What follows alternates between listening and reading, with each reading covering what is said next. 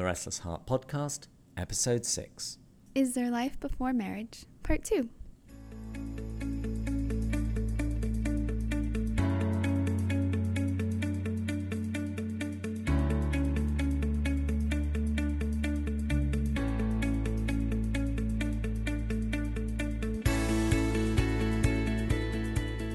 Glory to Jesus Christ. Glory forever. Hello, everyone, and welcome to the Restless Heart Podcast. My name is David. And I'm Nessa. That's right, Nessa is back I'm this week. back. So, last week I recorded a solo episode since Nessa and I couldn't get together. wow. Thank I'm you very very much. proud of you. You sent me a message saying I sounded lonely. Just a little. And as I mentioned in the last episode, we had a little bit of a recording snafu the previous week. We had actually already recorded the Life Before Marriage Part 2, but unfortunately, GarageBand decided to eat all of Nessa's audio. Great. num noms for the audio. Yep. So my part was fine, but you would have only have got half the conversation. So today we're going to have a second attempt at recording it, and this time actually publishing it. But before we get to that, Nessa, what have you been up to since we were last on air together? Mm, where to start? See, there was Catholic Night, Petco Park, which was awesome because I saw some priests, I saw some Catholics, I saw some not so Catholic. Uh, for listeners who are outside of San Diego and America, this is baseball, which is basically a slightly less boring version of cricket. oh, okay. Please, please continue. And the reason why it's called Catholic Night Petco Park is because it's supposed to be the Padres versus the Cardinals, but this game wasn't. It was the Padres versus the Wa- uh, Washington something. The the Nats, I, I don't know. the, the Washington Nationals. Clearly- they're from DC. Clearly, this is a sport I know very well. um, and then I went to Mega Mass, which that was a lot of fun. It was a lot of people actually don't know what Mega Mass is. They thought that it was something Protestant, and I'm like, no, no, no, no, it's Catholic. I promise. Um, where basically all the young adults flock for Mass, all the young adults from the San Diego Diocese, and then we just have a nice little heavy hors d'oeuvres with live music uh, with the bishop. And there were actually some seminarians there. One of them was in my JP class. I was Mhm. really surprised to see him there. That was great though, because I remember he told me that he felt calling to be a priest, and I'm like, all right, I'll pray for you.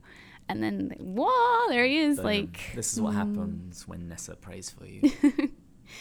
Uh, I've always loved Mega Mass, and I just love the idea of all the young adults coming together for a single Mass because you might be at a parish where there's only a handful of people your age, but Mega Mass just reminds you that you are part of something much larger, that you're not alone. Exactly. And there were parents there, which I was really happy to see Mm-hmm. with little ones, yeah. And then I helped Father Mahold with these his first young adult group at St. Anne's. Mhm. So I didn't tell anyone that I wasn't a trad. So everyone thinks You I are. am. I'm not. Just, just There's embrace just so it. much I just don't know about Latin Mass. But I do appreciate the reverence and the silence. Well, one of the upcoming episodes is we're going to do it on the Tridentine Mass, and I'm going to come to Mass with you, and we're going to talk about it afterwards. All right, It's game gonna be great. on. But of course, you're also going to come to Byzantine liturgy and Yes, yes, yes. see how things should I am done. curious. hmm I am. I'm gonna like bring just like I did with Latin Mass. I'm gonna bring in my homies, and we're gonna check out your your biz right, you know, Catholic peeps. So, how was your weekend? Since we last recorded a podcast episode, there was the Children of the Immaculate Heart fundraiser, Yeah. and I got to meet the famous Deacon Fitzpatrick, oh yeah. whom you had teased about taking too long to prepare his I know. I'm so sorry. He was really nice. You shouldn't have been mean to him. I liked him a lot. You should uh, pray for him. He- and all the other seminarians are back in, and they're on a five-day silent retreat. They should be praying for me then. they have far more time on their hands. Uh, and I also had a meeting of the Eagle and Child, which is the C.S. Lewis reading group that I'm part of. We're working our way through Mere Christianity. And related to that, I've been preparing to start another podcast. I enjoy podcasting with you so much that I thought I need to do another one. also called The Eagle and Child. And we're going to be working our way through Mere Christianity. And after that, other C.S. Lewis books. Why is it called Eagle and Child? I'm like visioning a child and an eagle, like half eagle, half child. Uh, because it was the name of the pub that C.S. Lewis went to with J.R.R. Tolkien and the other Inklings. That was where they used to meet to read each other's Oh. work. This is the hangout. Mm-hmm. Got it. I've, and I've and I've visited it in Oxford, and I've had a pint and toasted their health. Of course you have. Yeah, it was known to locals as the Bird and Baby. The burden baby. And last night we were both at Our Lady of Mount Carmel. Oh yeah, the aftermath. Mm-hmm. And uh, our friend Juliana was giving her testimony uh, Oh about her conversion from Yes, Islam to Catholicism. So awesome. You guys, wait, you recorded it. I did. I, I've sent I sent it to her this morning, and I'm I'm leaving it an hour or two and more, and then I'll send her a message suggesting to put it up on the website. Yeah, I'm gonna work on the photos I took yesterday. So, guys, it was so good. This is great. When you when you and I go to things, we always end up working. It's I know wonderful. we're like someone's entourage. Yeah. keeps us busy, Most, mostly out of trouble. Yeah, I second that. So, on to today's topic. When we were last together, we were discussing a talk that I'd given at the Goretti Group entitled Is There Life Before Marriage? And we'd spoken about some of the misconceptions about marriage, that it's not chiefly about just making you happy, it's meant to make you holy, it's meant to make you a saint, get you to heaven. And my main point was don't squander your single years. Wait, time out. You said it's meant to make us holy, hmm but most of the saints are in the religious life. Many are, well, many canonized saints, because it's not only canonized saints who are in heaven. The canonization process is simply a recognition that this person led a life of great holiness and is now interceding for us in heaven. All right, so how many married couples are in? I don't know a specific count, but there are many. There's certainly more that lived a celibate life, but I think that's just because it's a little bit more obvious to us that this is somebody who is super holy. Although, quite frankly, I live with a married couple and I think they're ready for canonization right now. it's like, how many times did you have to get up last night? Ooh. There's, there's, there's some heroic holiness. So, back to the main point. It was don't squander your single years, and instead use that time to invest in particular areas of your life. And last time when we met, we spoke mainly about friendships. So, invest in friendships with other single people, but also married couples. And just after we recorded that, I saw a line on Facebook that said, Stay close to people who feel like sunlight. Hmm. So those those are the people you want to be seeking out to be your friends, to be your advisors, people who are going to spur you on to holiness. Yeah, for me, it's family. Even like adopted families in the church, like we're not blood related, but I'll call them my aunt and my uncle or my adopted grandparents, and they know who they are Mhm. if they're listening. And I just I admire their love, especially the old couple. Like we're in daily mass and they're holding hands. It's so adorable. Like you can tell they're uncomfortable. Like their hip can only stay in one spot for so long, but you can see the love is just still there, as if it if they were 18. You know. Then you also talked about saints being friends with one another, like one Mhm. were like a set of roommates. Yeah, St. Ignatius of Loyola and St. Francis Xavier. Also in the early church, St. Basil and St. Gregory. And actually, just this past week, I was listening to a talk from the Institute of Catholic Culture, and it mentioned the close friendship between St. Athanasius and St. Anthony of the Desert in the fourth century. It's not exactly rare that you find these saints coming in clusters, in families, in friendships. In families? hmm Oh wait, today's the feast day of, Well, it's St. Augustine's feast day actually today. and so his mom, Saint Saint Monica. Yeah, Mhm. they're related.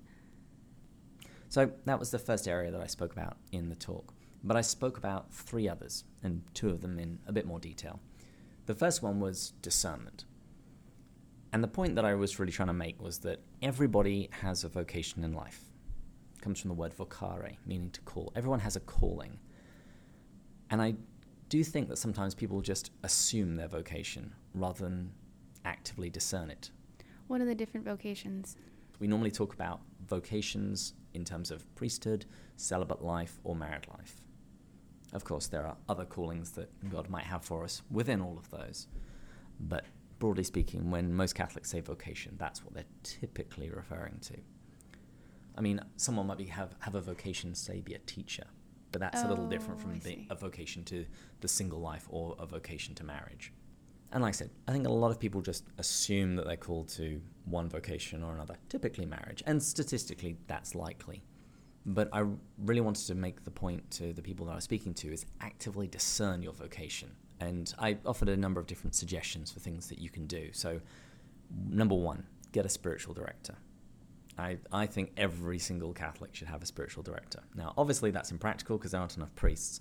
But I say let's let's let's have that problem. Wait, so how often should you meet with your spiritual director?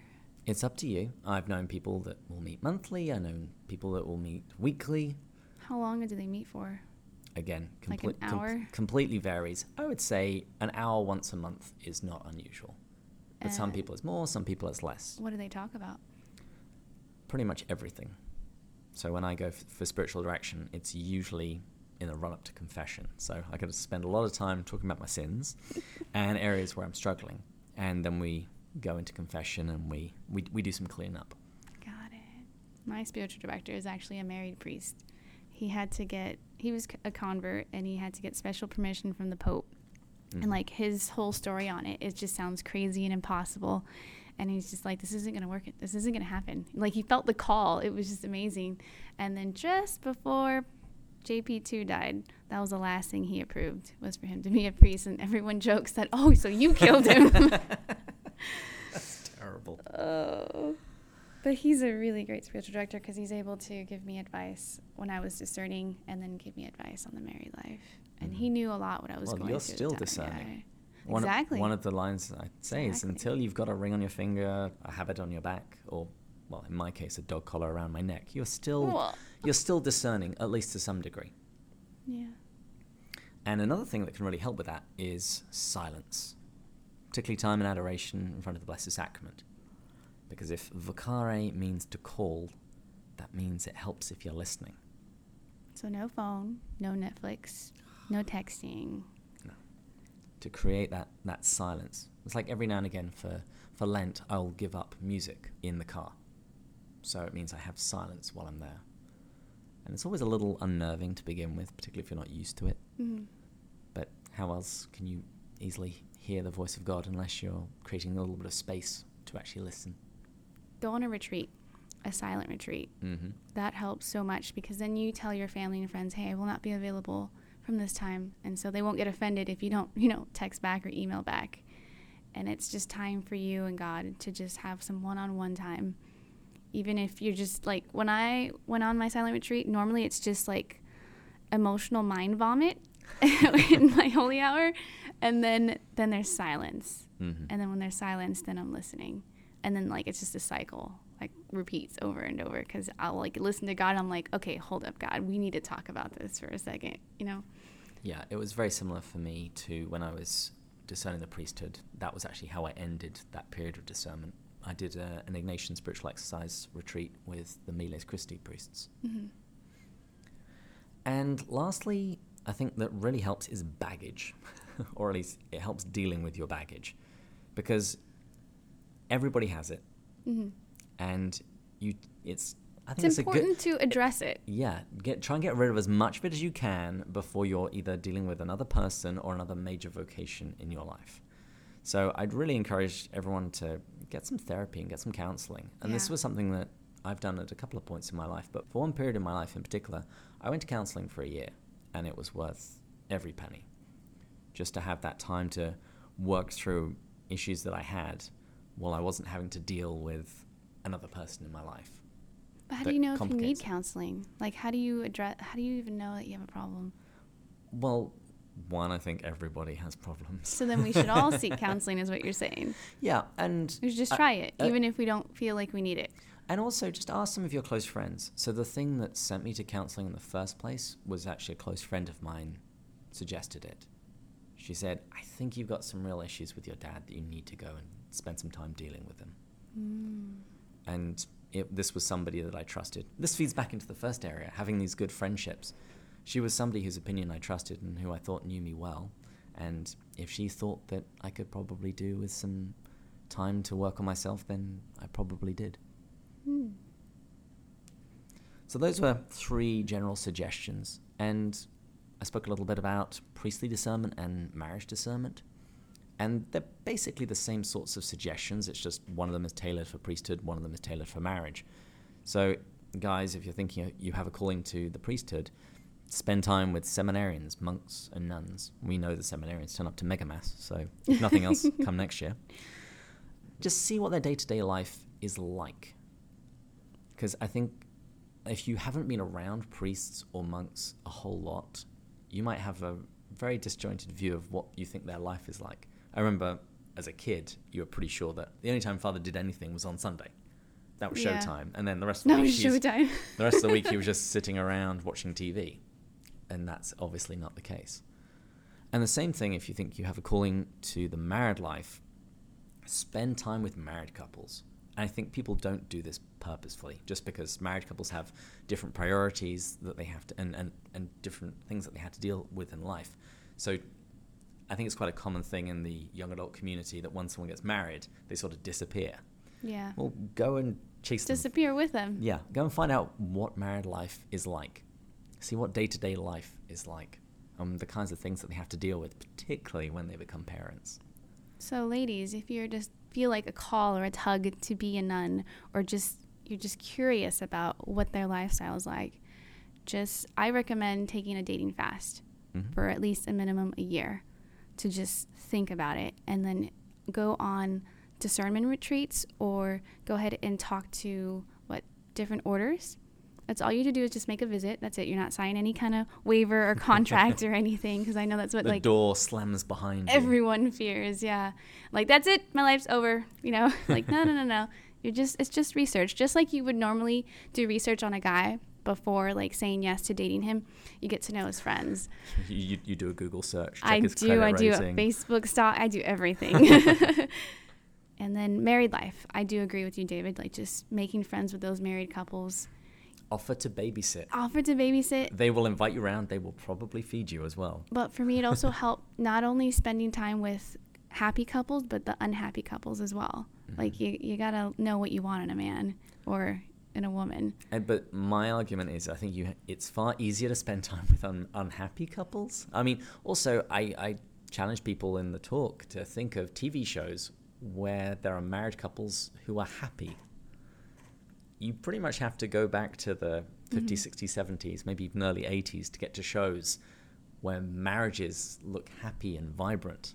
Generally, I would say in TVs and movies, married couples are unhappy.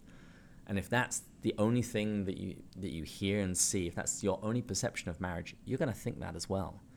But if you get to spend time with a couple who clearly love each other and clearly serve each other and are clearly finding fulfillment in this vocation, that's that can help redress the balance. Yeah, and if your parents didn't have the greatest marriage or give you the greatest childhood, that doesn't mean it has to be your fate. Mm-mm. You have a choice. Mm.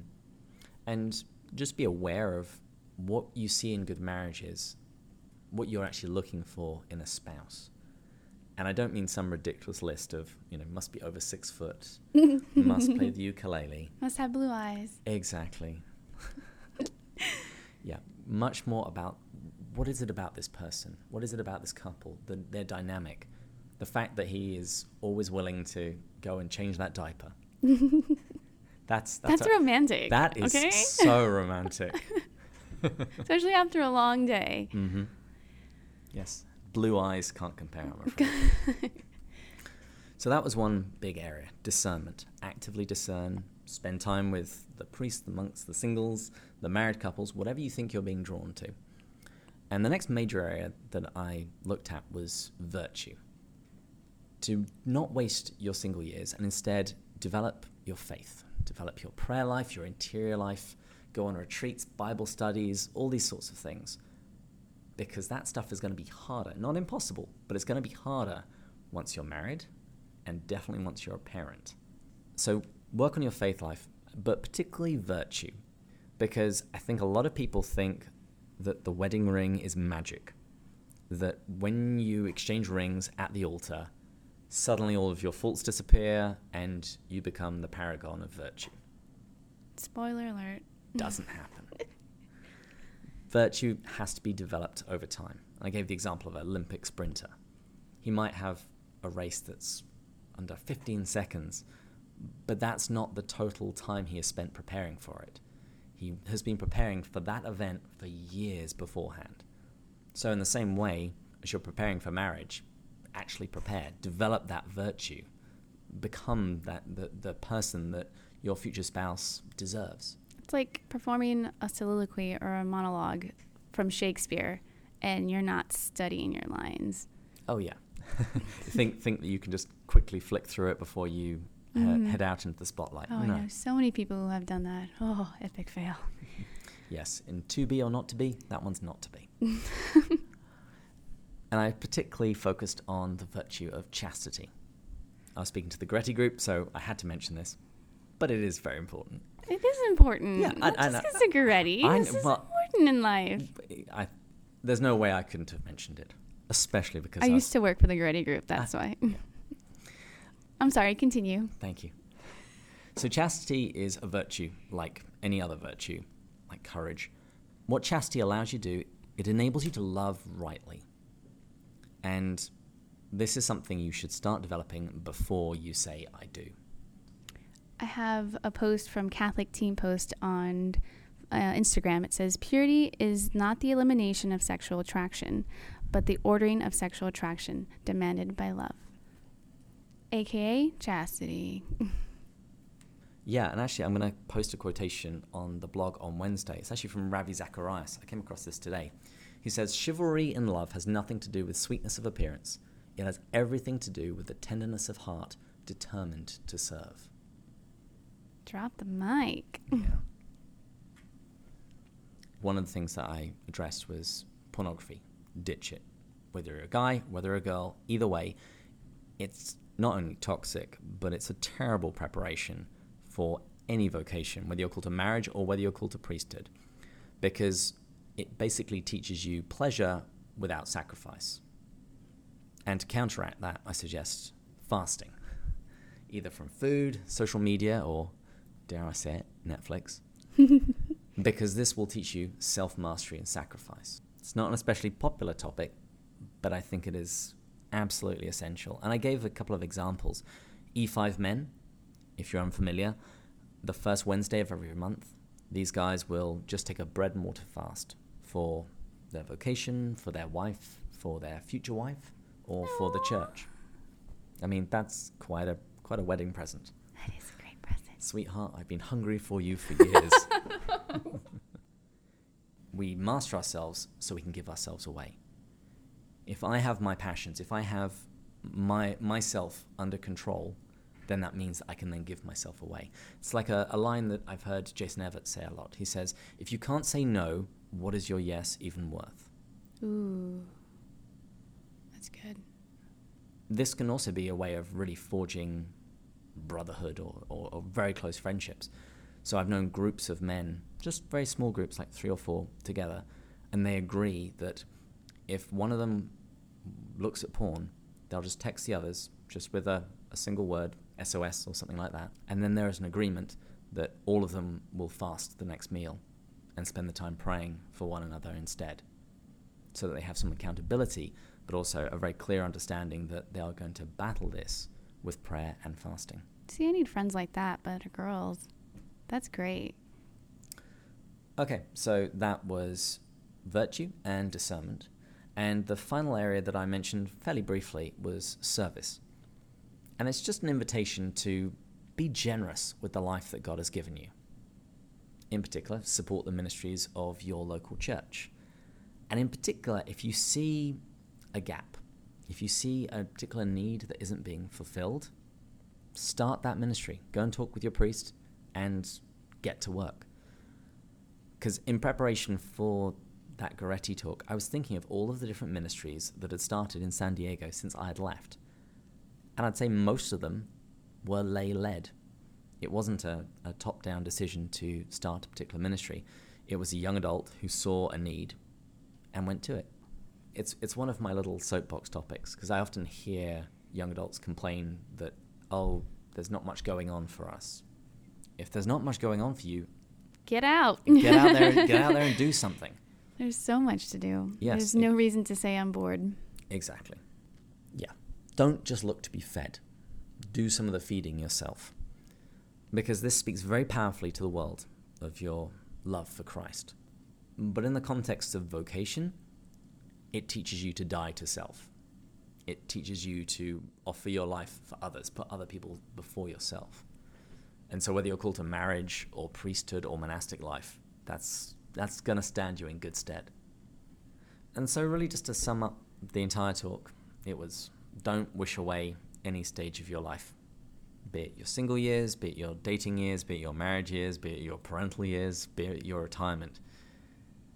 Offer the time to God, and He will use it to make you a saint. And so, invest your time wisely. Even if it's a simple hello, Even if it's a simple hello, that'll do. that's all he wants. So, good talk. What are you up to this week? The Goretti group. Mm-hmm. Who's speaking? I don't even know. I don't know either.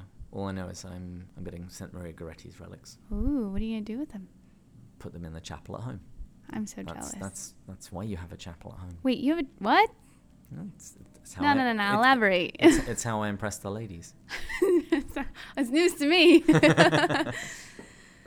Yeah, no, we have a spare room, so that's where our icons and statues and oh, The- but the you don't have Jesus in there, do you? no. Because you need, I believe you need mass Well, once you, a you month. need you need you also need the permission from bishop. tabernacle, and yeah, that that's not That happening. Well, but they're else. they're trying to put a chapel at the refuge hmm with um, the home that we're trying to open up for traffic minor girls. What are you up to this weekend? Uh, aside from the Goretti group, uh, on Saturday I'm taking a CPR class because my license or my whatever the thing is they give you that's expired. What do you need it for? Is this another thing for like the ladies? Did I take your breath away? Oh, I know. I, goodness. I know. I know how to give it back. That's a good one. Horrible, but good. Those are the only kinds of lines I do. Oh god. Actually, one time we're going to have to do an episode on Catholic pickup lines horrible pickup lines. because. I've got some great ones. Well, I bet you do. Uh, Either in this country or the other. Well, there's a reason I had to move to the States. so, thank you all for listening. Please like, share, and subscribe. Write us a review on iTunes. And actually, before we go, we have had our first review on iTunes, which is terribly exciting. yes, it is. Nessa, would you like to read it? Yes, I do. All right. I've been a follower of David for a while on his blog and was excited to hear him talk about the faith because he has a way of making complicated things simple to understand and an accent that I adore. Oh, That's right, but of course. Nessa is a perfect companion and is oh so sweet. Aw. She says the things that I'm thinking, and I'm glad someone is there to speak them aloud. Well, you're very welcome. They are the perfect companion to my morning walk, and I am eager to hear more. We're part of your morning walk? Mm-hmm. Isn't that lovely? Yes, it is. Well, thank you very much for that review. Uh, other people, you may also say nice things about us. But seriously, the more reviews you write or the higher star rating we get, the more people can listen to us and hear about our Catholic thoughts on Oh, stuff. good to know. Okay, reviews. And if you would like to get in contact us, you can shoot us a message from the website, restlesspilgrim.net. You can tweet us at David and Nessa. And actually, we're going to give you a little bit of extra motivation to tweet us. Because there's a new book coming out from Jackie and Bobby Angel, a Catholic devotional for your marriage. And we're going to have a copy to give away. Oh, I want to read that. So, if you would like to have the opportunity to win that, please follow us on Twitter and tweet us a comment or a question. And we'll be drawing that in a, in a few weeks when the book is released. All right. Ready for the sign off? Yes. So, today is the feast of St. Augustine, and as usual, we are going to end with his words You made us for yourself, O Lord. And our hearts will wander restless until we rest in you. All you holy angels and saints, Pray for us.